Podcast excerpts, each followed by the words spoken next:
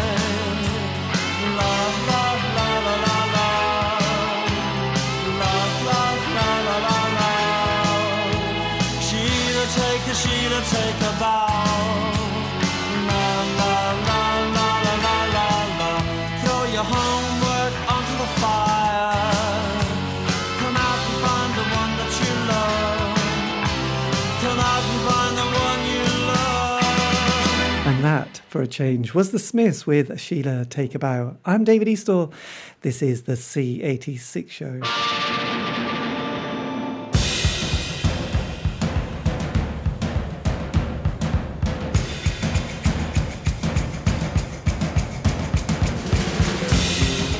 Welcome once again to another thrilling ride of life as I'll be bringing you songs you know, some you don't, and some you should. Always playing the finest in, I was going to say indie pop, but it's not really this week because I caught up with Fish. He that used to be in Marillion, but uh, for decades now he's been doing solo projects and albums. So I'm going to be talking to Fish about life, love, and poetry and all that sort of groovy stuff, plus the new album tour and much, much more. So I've got that interview that I'm going to break up and give right to you a bit later on. But I'm going to play your favourite of mine. I know I'm so predictable, but it's that time of year and it always makes me think of winter. Yes, this is Marillion. This is Kayleigh.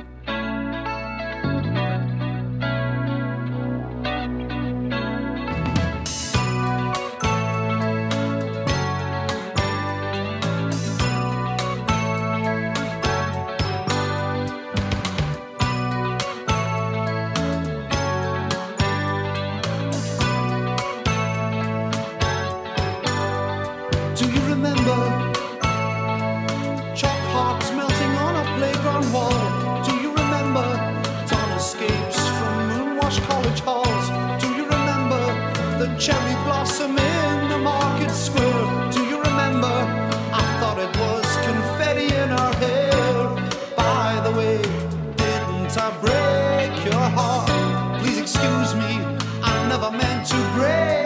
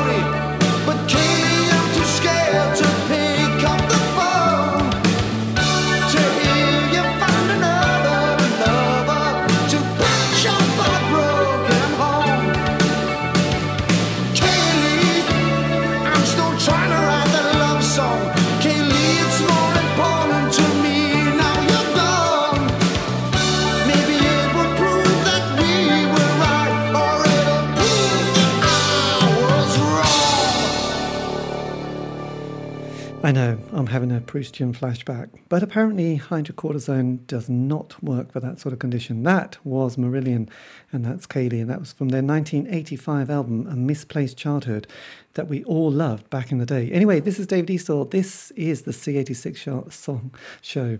And um, this week's special guest is going to be Fish, who, um, well, he was in Marillion, obviously, he's the front person, but for decades has been doing an awful lot of uh, solo albums and also he's currently on tour and he's going to be in Norwich on the 4th of December and he has a new album out and I caught up with him quite recently um, to talk about love, life and poetry and all that sort of groovy stuff. So I've got that interview that I'll bring out or um, I was going to say lay on you but that sounds a bit sort of rock and roll and 60s but um, I'll just segue it in a bit later. But I think we'll have another song track before the first part of that interview and this is from Fish and one of his solo albums that I will find out which one.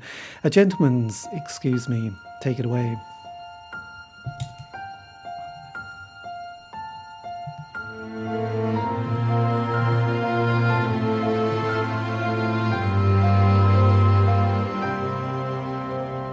Still keep paper flowers in the bottom drawer with your Belgian lace? Taking them out every year to watch the colors fade away.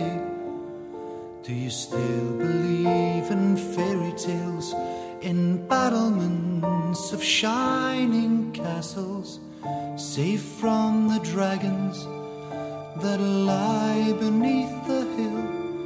Are you still a Russian princess, rescued by a gypsy dancer?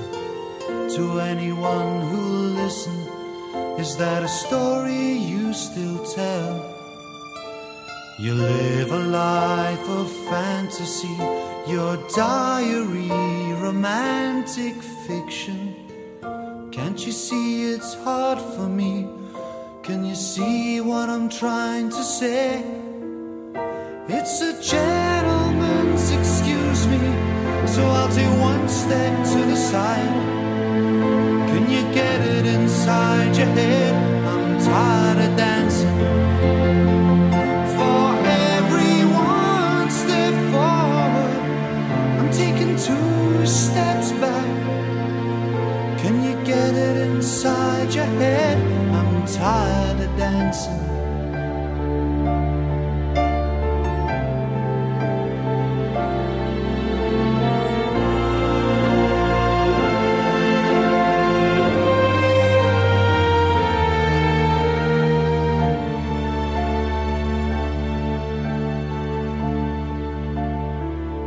I know you still like old fashioned waltzes. Reflection in the mirror that you flirt with as you glide across the floor. But if I told you the music's over, would you want to hear that your dance card is empty, that there's no one really there? Do you still believe in Santa Claus? There's a millionaire looking for your front door with a key to a life that you'd never understand. And all I have to offer is the love I have, it's freely given. You'll see its value when you see what I tried to say. It's a gentleman's excuse me, so I'll do step to the side. Can you get it inside your head? I'm tired of dancing. For every one step forward, I'm taking two steps back. Can you get it inside your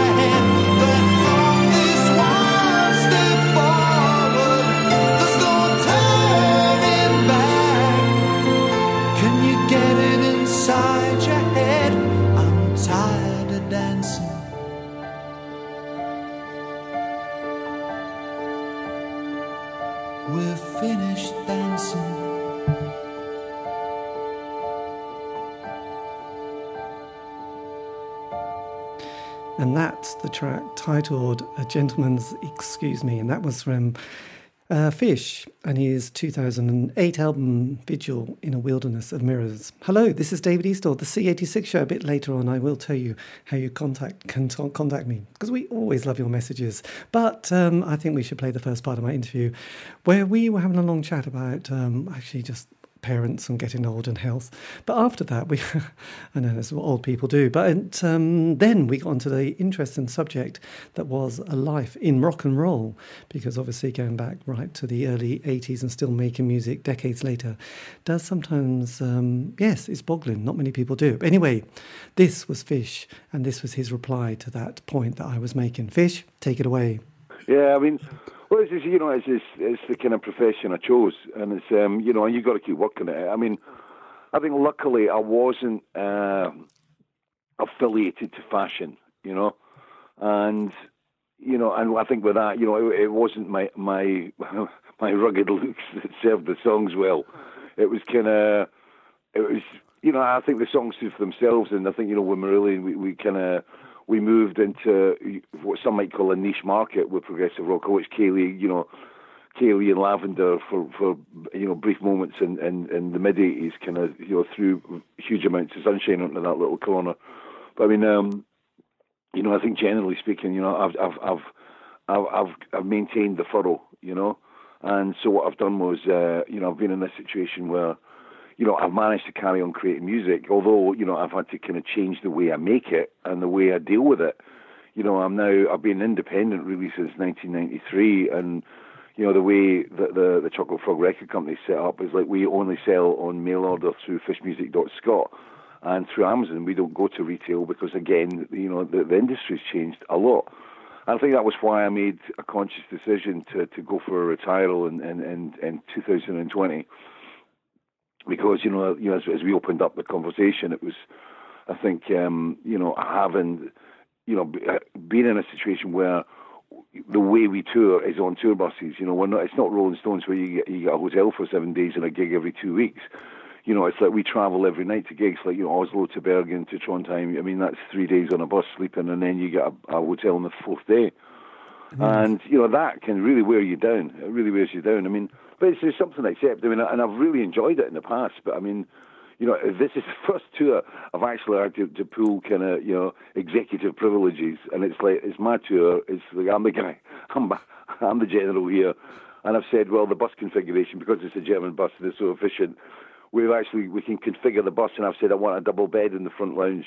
So I've, I've for the first time for the first time I can ever remember, I've actually got a double bed on a tour bus, which because I mean, rest is the most important thing. I mean, it's rest and recovery. I mean, you know, when you're sleeping in, in a in a little bunk, you when you're, you same when you're the height I am, which is six foot four, you know, it becomes like a little coffin, you know, and uh, you know, you, when you're tossing and turning all night, it, it's kind of awkward, and I'm, I've you know, fallen out a few times. So this time it's like a double bed just to make sure that I get the recovery. So it's, it, it should make it a lot easier. And we schedule the tours so it's like three days on, two, day off, you know, two days on, day off, three days on, so that you know we build in uh, we we build in recovery. You know, we do get the rest, and especially on this tour, which is, you know, we open up with 40 dates, three in the UK and then 37 in, in Europe. And then there's a break, and that's when we come down to to, to Norwich in, in December after we take a two week break. You know. Yes, well, that's quite impressive because I spoke to um, dear old Nils Lofgren, who who was in Norwich recently, and he was talking about touring. And actually, one thing that he said that I'd never heard before was that actually he gets homesick now, so he only wants to spend a couple of weeks at the maximum away before he wants to get back home. So how do you? And again, you don't. Funny you should say that. Funny you should say that because that's something that, that's that's coming to my you know spectrum of emotions when when touring comes up. I mean, you know, in the past it was always kind of you were quite excited going away, but you know where you're going now, you know. But I think you know I got married last October, uh, you know, to uh, Simona, my my German wife, who's you know we've been together for seven years, and you know I wouldn't even call it a hobby. It's more than a hobby. I mean, we've got a, a very big garden here. So you know, and it's one of the things that, that we do together, and we both love. And it's kind of you know wrenching myself away from from this. You know, it becomes a, a little bit harder every time. And I think especially this one with it being an eight week tour, you know, you're very aware that you should be getting the garlic and the shallots and the onions and and you know get the autumn plant and broad beans and things. So there will be dialogue on the road between myself and my wife about you know how the garden's going on, and there'll be various Skype calls, etc., etc., to kind of make sure everything's kind of we've got everything between us, we've got everything worked out. yes, So yeah, I mean, yeah, the, the homesickness thing does come into it a little bit now, you know. But it's interesting when you start having quite sort of animated conversations with your partner about what, what plants you like and don't like, and you sort of have to laugh, thinking, "God, I can't believe we're getting a bit heated in you know outdoors about about Yeah, yeah well, it's just, it's kind of well, well, well, part of uh, part of the, the, the wedding because I mean my my wife and I we'd both been kind of married before, and we had enough toasters to get us through.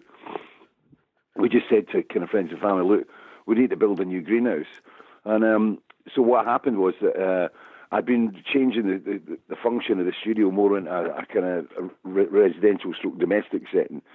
And one of the things we did was we, we, we I took out two massive windows in one of the one of the rooms um, that were about about- they're about six feet by five feet or something, and they were like eight millimeter laminated glass. And we're going, I didn't want to throw them out; it was just such a waste, you know. So we decided to int- integrate them into the, the into the, the, the, the new greenhouse, which is now a massive orangery. so, which was built in April. So now we're, we're kind of we're able to take things through the, through the winter. So yeah, there's there's a lot of stuff goes on. But I mean, we, we don't argue about where things go. She's the herb and, and, and flower expert, and I'm I'm the vegetable guy. You know? Yes. Oh, it's good to delegate. Oh, well, it's good to have you know, your speciality. Because it was interesting to slightly going back to the, the, the musical fashion. Because during the 80s, which I suppose was the decade that I became much more obsessed, music had split between there was that indie pop scene and John Peel stuff, and then there was the mainstream charts with that Trevor Horn production and a bit of LA rock. And then and then you, you came along and slightly got in there, but weren't in either camp, were you? So obviously, did Well, you? that was that was one, my point I made earlier. It's like we, we weren't kind of part of that Duran Duran Spandau Ballet fashion market, you know, and we weren't part of the the heavy metal kind of LA scene, Guns N' Roses, Bon Jovi kind of affair. You know, we were kind of in the middle, but a bit like Iron Maiden were, you know, as well. And I think you know we we we had a fan base that was very loyal, and I still thankfully have a very loyal fan base. And it's um you know they've kind of kept us going, and I think you know we've kept we've continued to make the music. I mean, I would hate to be in a band like Def Leppard, where or a Bon Jovi, where you know that is the music you make. You know, it's it's foot to the four four four vibe. You know, and you know you it's it, I would find it very constrictive and very restrictive. And I think because I was working in progressive rock, I mean, when Marillion came through in the very early 80s, I mean, you know, we picked up a lot of people that were into Genesis, Floyd, and Yes, which again themselves were not fashionable bands. And progressive rock at that time had been, you know, I think the enemy thought they, they'd eradicated it, you know, and that was how we came through the pubs. And, and you know, we played, I mean, a lot of people went, you know, Marillion came on the scene like, you know, like a, a thunder flash. It wasn't. We we played 180 gigs before we actually signed to EMI, and so we'd already. I mean, and one of the things, the reasons that EMI signed us was because, you know, we were selling at the Marquee, tw- you know, 12 times a year, and that was in the day when selling at the Marquee wasn't the the, the crowd restriction of 400. We were putting 800 to 1,000 people in, in there. So you know, we had a, a dedicated following, which was what really triggered the the, the record contract. Yes. So you know, so through the years, because it was progressive rock, because you can you can work in any style you want. I mean, you know, Man with a Stick's got a kind of there's a slightly ethnic feel to it, and you know, But you know, you listen to the other song, Waverley Steps, which is on the the Parley with Angels EP that comes out next week. You know, it's, it's 15 minutes long, and it runs right through a kind of folky feel into. It's got brass sections, it's got string on it, strings in it, and you know, it's not targeted for radio, obviously. Yeah. Unless, unless you want to go for a coffee break in the middle of it all, you know.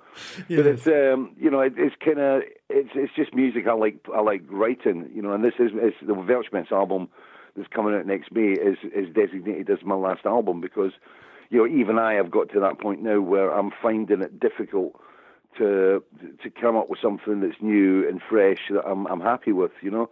And I think you know in, in 2020 when I, when I retire, I mean what I really want to go into is like kind of joined up writing, and you know that's when the autobiography gets done. That's when you know I can start working on screenplays. You mean because I mean I always wanted to be an actor. I mean back in the 80s, I mean it was acting was something I really wanted to build as a parallel career, but due to the kind of the the demands of a tour and, and, and the demands of being in a band, it was impossible to try and work it.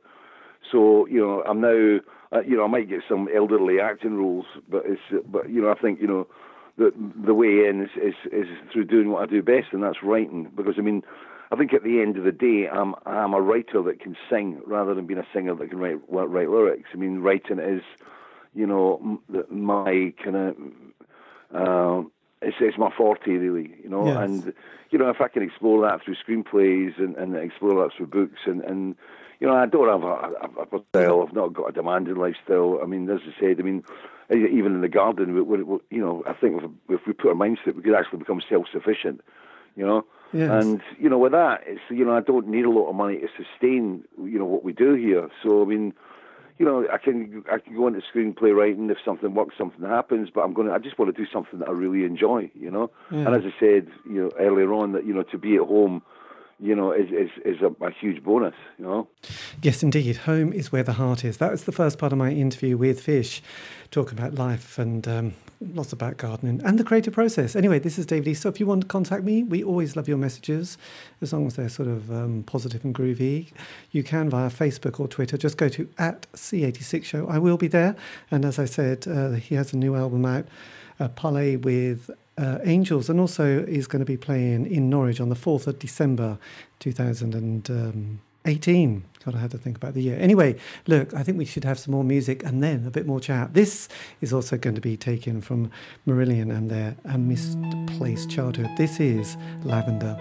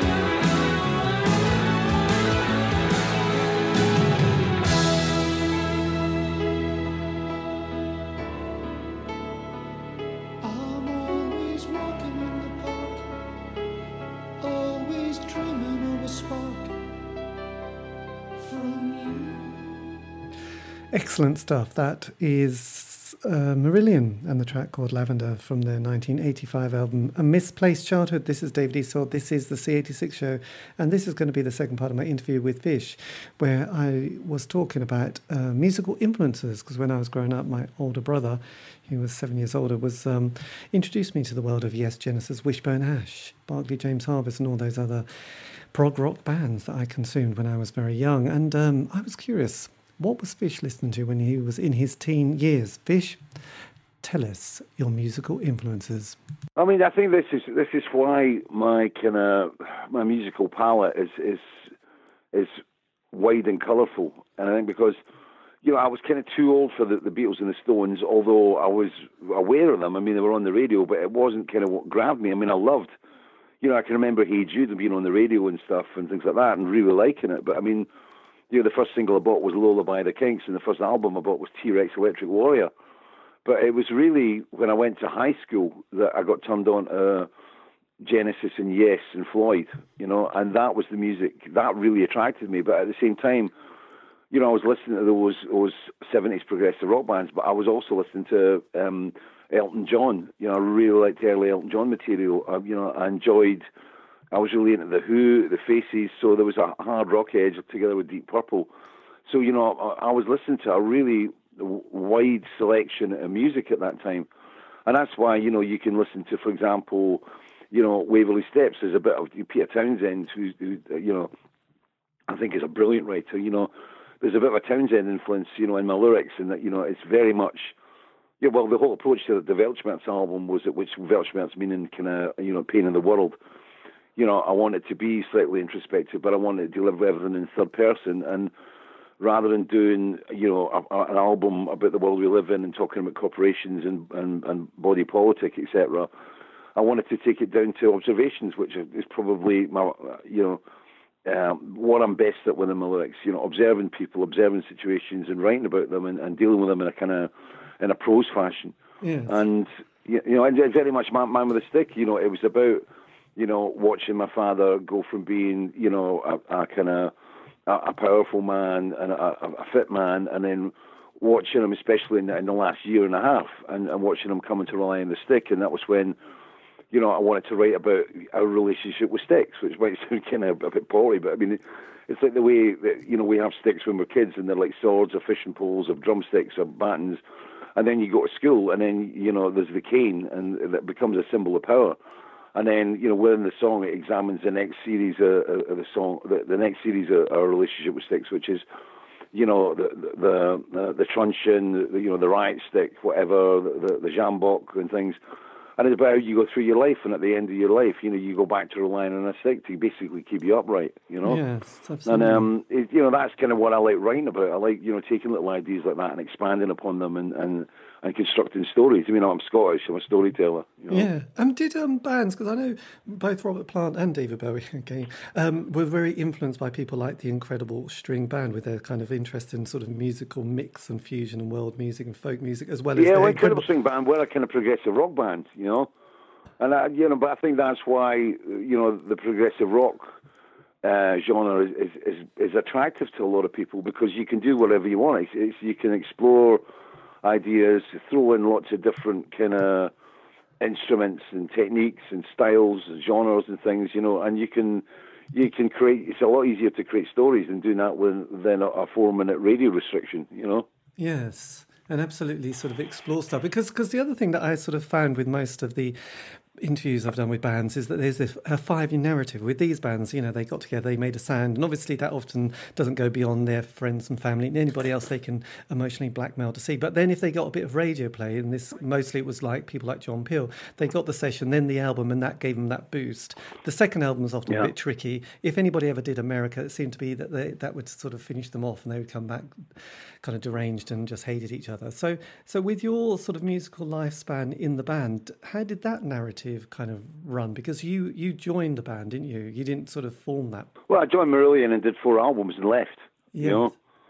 And then it was um, so. I mean, you know, well, that kind of fits. You know, your narrative there. We didn't break America, you know, for various reasons. But I mean, um, it was, uh, you know, so after I did that, then I moved into my solo career. Then there was, you know, I I was able to, to move around with, with different uh, different writers. I mean, you know, I had Mickey Simmonds in the first couple of albums together with Robin Boult, and then James Cassidy moved in on the Suits album. Then there was Steven Wilson, who's Porcupine Tree, did Sunsets on Empire with me, and so you know, I've brought in I've brought in different writers, and you know, when you bring the different writers in, you change the recipe, and you know, you change the energies as well. you know? Yes. Well, absolutely. I mean, I suppose that's the one thing about being in the band is that you've got these people and you probably get to know each other pretty well. And I, I have to say, you know, the, the fact that you managed to sort of do four albums in almost a year, which was, you know, in four years, which is almost what the people like the Stones and Beatles were doing in the 80s, 60s, is, is incredible. In the intensity at that Mm. But period. took its toll on the band. I mean, that was the thing. I mean, I think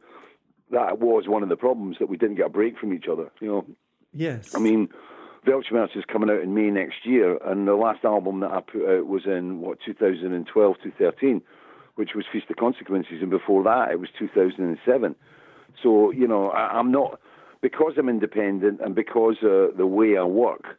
You know, I- you know, I, I'm, I don't have that pressure on me to deliver an album every year, and I think it's it becomes self-defeating. You know, and I think it's I think that's what destroyed Marillion. It was like, or, or my my version of Marillion, right? Yes. Was because we were, you know, we were just put to the grindstone, you know, t- too much, and it just it tore everybody apart. Both, um, you know, the, the relationships it became destructive, and you know, and creatively it, it wasn't working. You know, when in eighty in nineteen eighty eight when I left the band, what we should have done if we'd had decent management at the time was to take at least a year away from each other, you know. But we didn't do that. But you know that happened, and like you know, okay, fair enough. I had a great time with them, you know, et cetera, et cetera. But you know, now as, as a as a solo artist, I determine, uh, you know, the pulse. I determine, you know, the the rhythm of how my career works, you know, and it, it does okay, you know, it's it's fine, you know. I'm not selling hundreds of thousands of albums, but I sell enough albums to keep myself alive, which is great. You know? Yes, well, absolutely, and obviously, as you said, you know, you can control who you work with when you bring stuff out more than you did Yeah. then, which was bizarre because actually, Yeah, I mean, like this, this album, the Weltschmerz album is a classic example. You know, I mean, you know, in 2016, you know, when when my father passed away, I was in a situation where, I mean, I woke up in the garden six months later. You know, I mean, six months had just disappeared. You know, and you know, I was kind of, I, I re- it really hit me a lot harder than I thought it'd hit me. And then, yeah, I went through various kind of, you know, I had a back operation. I had, a, I had to get an operation on my shoulder because I had badly torn tendons, and that took another kind of six, seven, eight months out, out, out of it all. And it was really, we, we didn't really start putting the bits together until the beginning of this year when Steve Vantsis, my, my, who's been my co-writer for quite a bit, when he came up, and it was, um, we really started working in February this year, and then suddenly we had the 15-minute Waverley Steps, which is on the Parlour Angels EP, and then we had uh, Man with a Stick, and then we had uh, Little Man What Now. Those three tracks are on on the new EP, but we also had like um, there's a song called um, Market Garden, which is another, you know, it's ended 50 minutes. There's another one called Rose of Damascus, and I realised that wait a minute, th- this is more than a single album. You know, I couldn't just put two big 15 minute epics and, and, and three other songs or whatever on the album. So we decided, well, okay, let's go for a double. But we also knew at the same time we wouldn't have a double album ready for the tour when it started in, in, in the next two weeks. So we said, okay, let's change the entire way we, we deal with it. And in July this year, I'd, I'd, I put out my entire solo catalogue for on Spotify and, and the streaming services, and I put it out for digital download. And I thought, well, you know, why don't we approach it in a different way? Let's take a completely different outlook and, and a, a way of releasing it. So we thought, okay, let's release three tracks on an EP, take them out. So we we're playing what is in effect about 40 minutes of music together with a Clutching at Straws album, which is which is being played for the last time on, on, on this on the tour this year. And you know what we'll do is we'll we'll carry on writing, which we carried on through the summer, and then we get together in January, February, March again, and in January, February, March we'll record the next half of, of, the- double album. You know, yes, and you know, and then put out in May. So it's a completely, it's a completely different approach to, to, to how I release music. But I'm able to do that. I'm able to be flexible. You know, I'm not, you know, the Clutching at Straws uh, remaster is coming out on Warner's on, on the 23rd of November, right? And you know, dealing with them, you know, we're, we're putting this album out. It should have been out in September, right?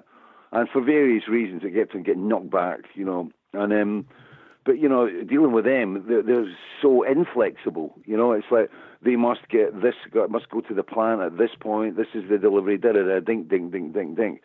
And you know, I found it quite frustrating dealing with them. You know, and, and dealing with this project um, with with the Warner's people. You know, Yes. you know, it's, it's going to come out, but it's just it's been, you know, the the Weltschmerz project is is so much more relaxed, and you know that we don't have th those kind of pressures on us. You know, which we always used to have back in the eighties when I, w- when we were signed to EMI. Yeah, I know. Admin and rock and roll. That is the second part of my interview with Fish, um, talking about the latest um, album and plus all back catalogue that is actually out on Spotify if you have such a subscription in your life. Anyway, this is David Eastaugh, and this is going to be a track from the new album, A Man with a Stick. Take it away.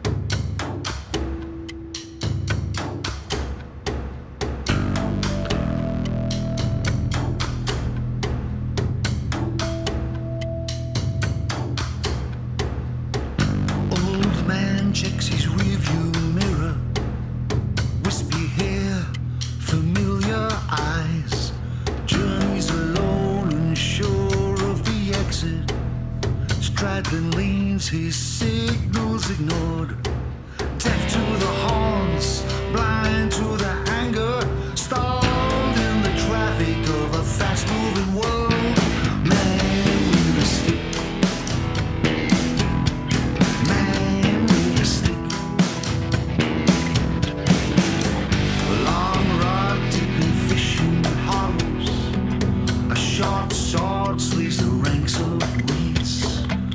Bat of ash on the edge of a diamond. The kiss of willow before tumbling bills. Rock and roll snares, cheerleader patterns. The pencil scratches on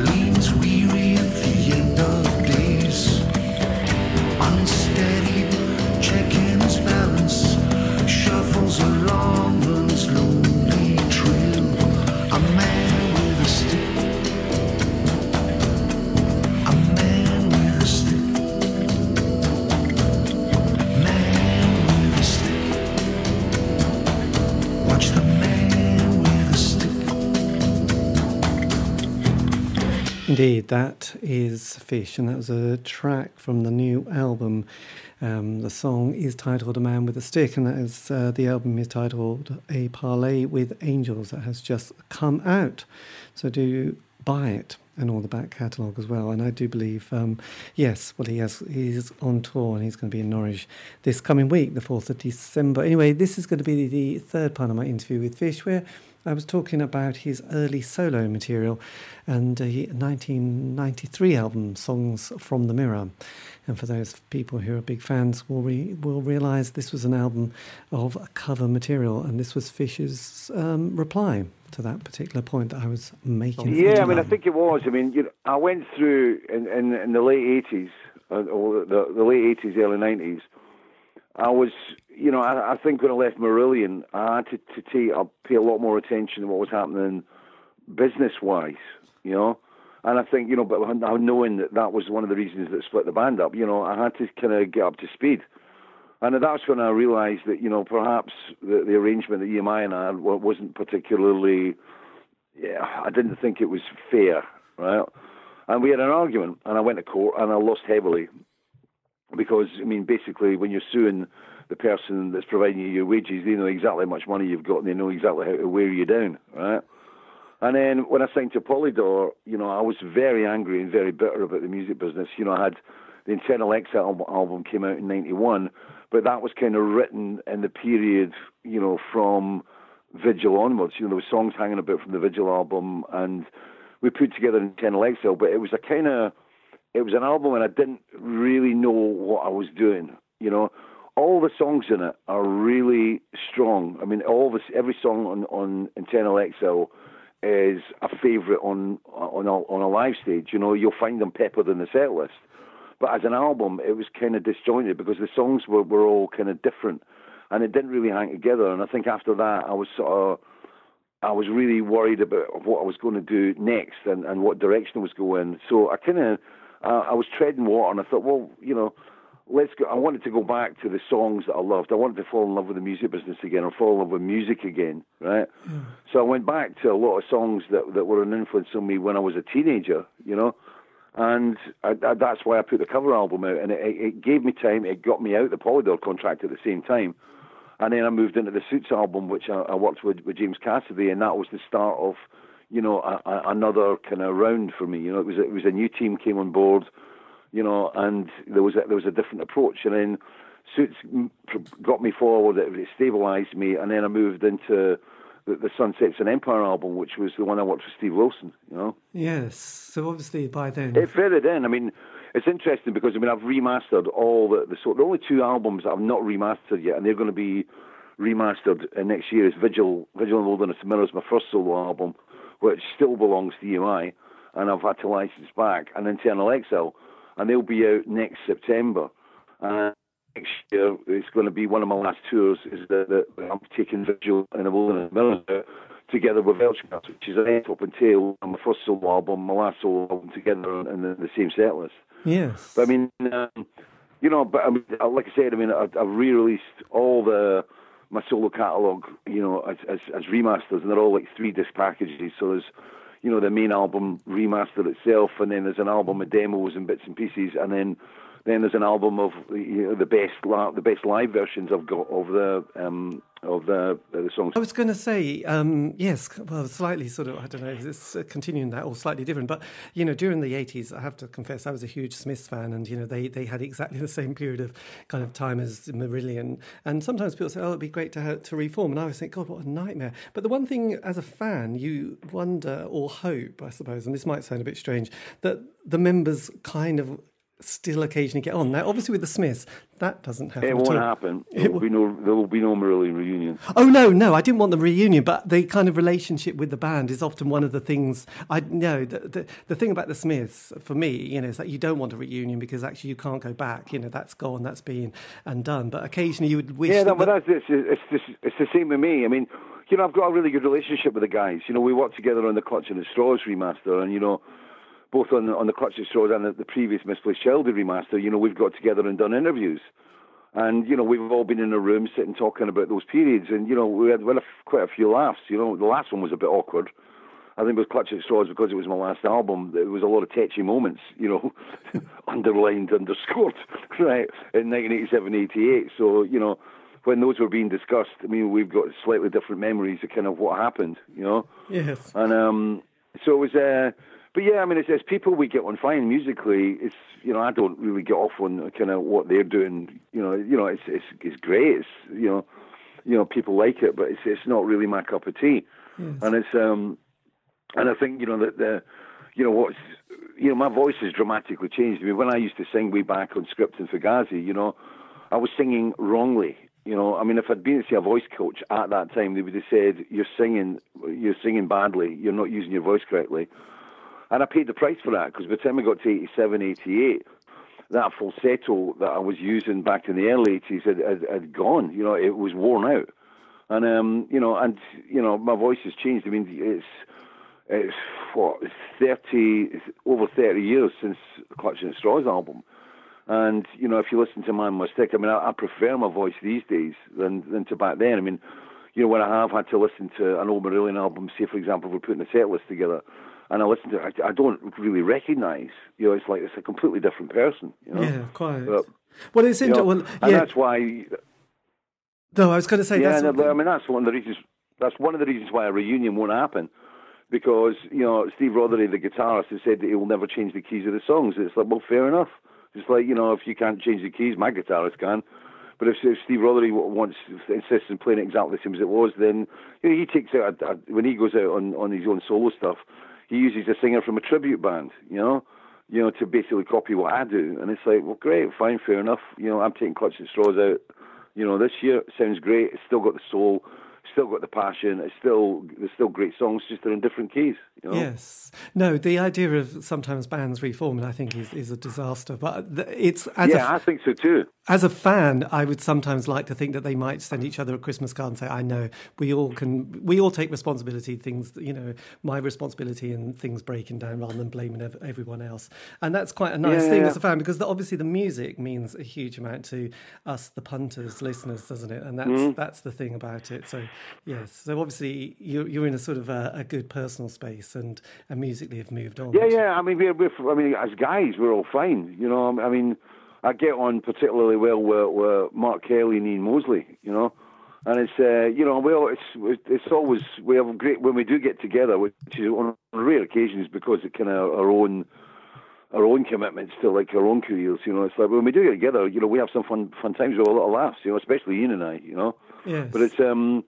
Yeah, but I mean, that's all cool. But you know, and it's great. You know, we we made the songs. You know, they're there. You can listen to the songs in Spotify, or you know, you can buy the albums or whatever. You know, and it's great. I mean, it's, it's wonderful. There's there's a there's a little Scottish singer who's just bringing out a version of, of, of Kayleigh, and it's, she's it, she's kind of revamped it a bit, and it's she, I think she's called I don't remember or something, or do you remember? And it's it's a great version, and it's it's wonderful to, to kind of pass that on and have to have written a song that, that somebody else is covering, you know, you know, thirty odd years later, you know. Yeah, absolutely. And just um, just a few last bits. The, um, yes, I suppose also sort of thinking about people like David Bowie when he did his Blackstar album, which obviously was such a personal thing because he realised he was dying. Then he brought out his musical Yeah. La- Lazarus, and I realised when you were talking about, a lot about sort of other things that your other projects, does things like um, a musical that's slightly based on a story you created with your music ever appeal to you? Because I know that Meatloaf and, and Jim It Steinman. has been discussed. It has been discussed.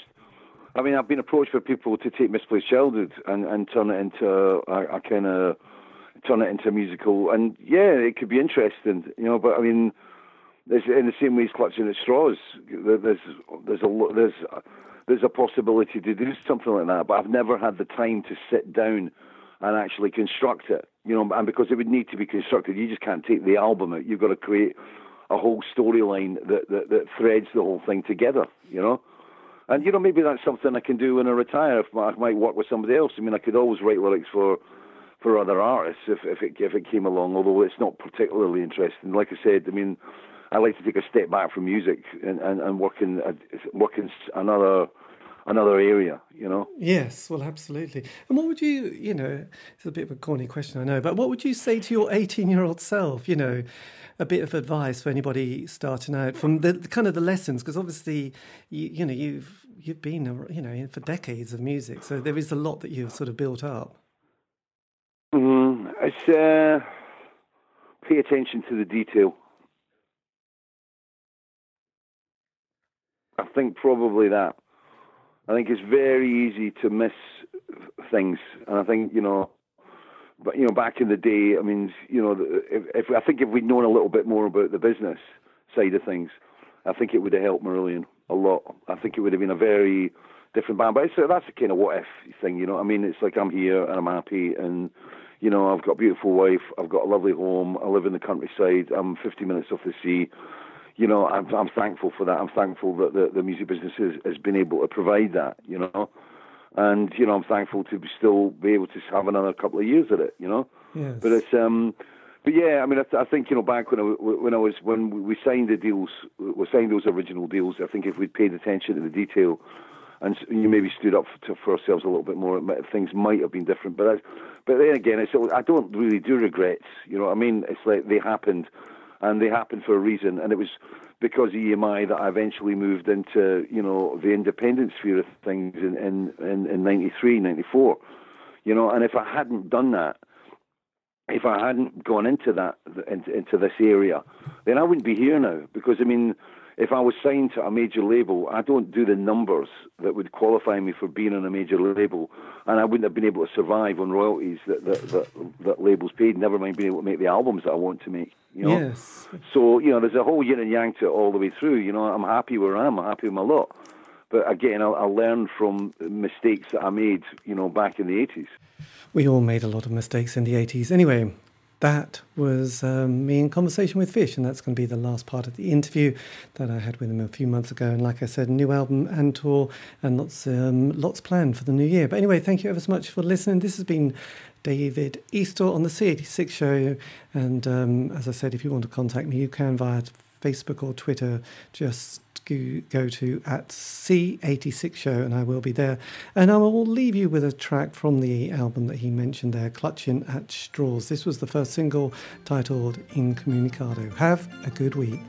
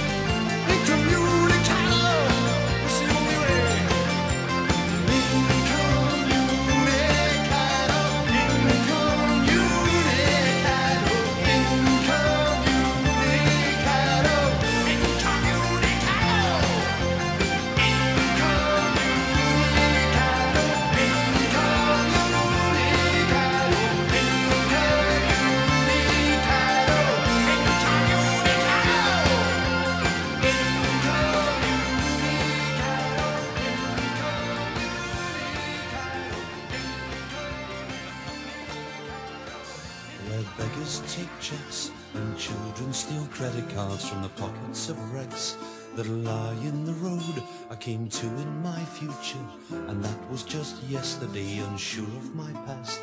That's a nut in my gut.